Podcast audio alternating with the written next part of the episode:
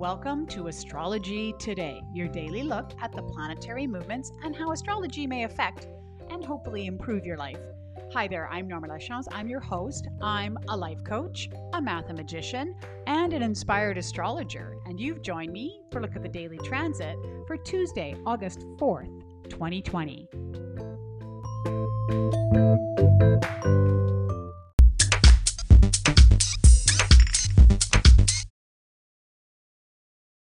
Welcome to the podcast. Okay, I want to jump right in and talk about our first theme for the day, and that is that the moon is uh, just about to leave uh, Aquarius, and so it is void of course. So that means that the moon won't be making any new Ptolemaic aspects with any other planets before it changes sign. Now, what does that mean? That means it's not going to be really t- contacting any planets in a real way until it changes sign uh, later on tonight. And so in the astrological game, we say that this is not the time to start something new. So I started off with this topic because I launched my new newsletter yesterday. And I did it because I didn't want to do it today because I didn't want it to just float away into nothingness. So I started it yesterday, and yesterday was the full moon. So there was two big reasons to do it then. As I am doing a bi-monthly, so twice a month newsletter on the moon days, so on full moons and on new moons. So if you missed that, please go back to yesterday's episode. You can hear about that, or you can click on the link in the program notes today to sign up for the newsletter. And I'm going to have promotions there. I'm going to have some giveaways probably. So it's going to be so worth it for you to sign up. So make sure you go there, hit the subscribe button when you get to the newsletter page, and you're all signed up so you can join us in our community.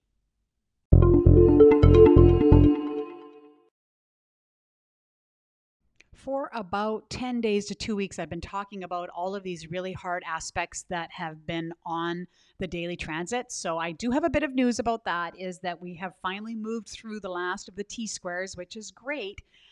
But, and it's a big but, now we have this pure uh, square that's happening between Mars and the Capricorn stellium. And in fact, remember what the Capricorn stellium is made up of Jupiter, Saturn, and Pluto.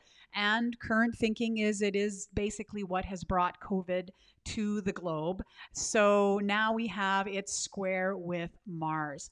Let's talk a little bit about Mars. Mars is this planet of action, of war, right? The god of war. It is a very active uh, planet and it, you know, tends to bring out actions in us. It makes us do stuff. It creates a lot of energy. And so when we have Mars in a square aspect, there's a lot of internal struggle that tends to go on. In other words, a lot of perhaps internal needs to be doing something, to be active, to be actually, you know, not just thinking about things, but actually putting them into action out there in the world. Now, comp- uh, you know, compounded this with the fact that Mars is currently in Aries, which is its own sign. So it's acting quite powerfully. I have some great friends out there that are Aries and they are loving it because they're feeling very energetic. They're getting a lot done. It's the summer. They're out there slinging it, making things happen in their lives, whether it's in their business or their relationships. Uh, you know, there's just really a lot of activity happening. I've got to be honest with you. I have a lot of air in my chart, and uh, you know, having a really strong Mars tends to make me even more flighty than I am. You can ask my partner. And so, you know, really um, actually gives me a bit of anxiety. And so I need to, you know, exert myself in positive ways so that I feel like I'm kind of burning off all of this extra energy that has come my way. Now, the fact that it is actually exact in an exact square with Jupiter today, we have, you know, these big three themes that are happening because it's in aspect and square aspect with the Capricorn stellium. So, first of all, it's exact with Jupiter. And this is about fighting for beliefs, fighting for meaning, trying to derive some meaning out of your life and, you know, really fighting for that or defending that. That's really what Mars brings to us is this real fighting and defense type of energy. Then we have Mars uh, square with Saturn, the two malefics. Yes, square Saturn This could possibly be fear of fighting or feeling limited or contract, you know, controlled by fighting. And so that somebody's perhaps trying to hold us back or have wield authority over us. Or perhaps there's some fear of us stepping into perhaps a defensive uh, position with somebody. Then finally, we have Mars square Pluto, and this is fighting for survival. So it is really a very uh, tense filled time with this square aspect where we really feel like we are having to fight and to rally and to, you know, kind of gather our strength and courage and stand up for things.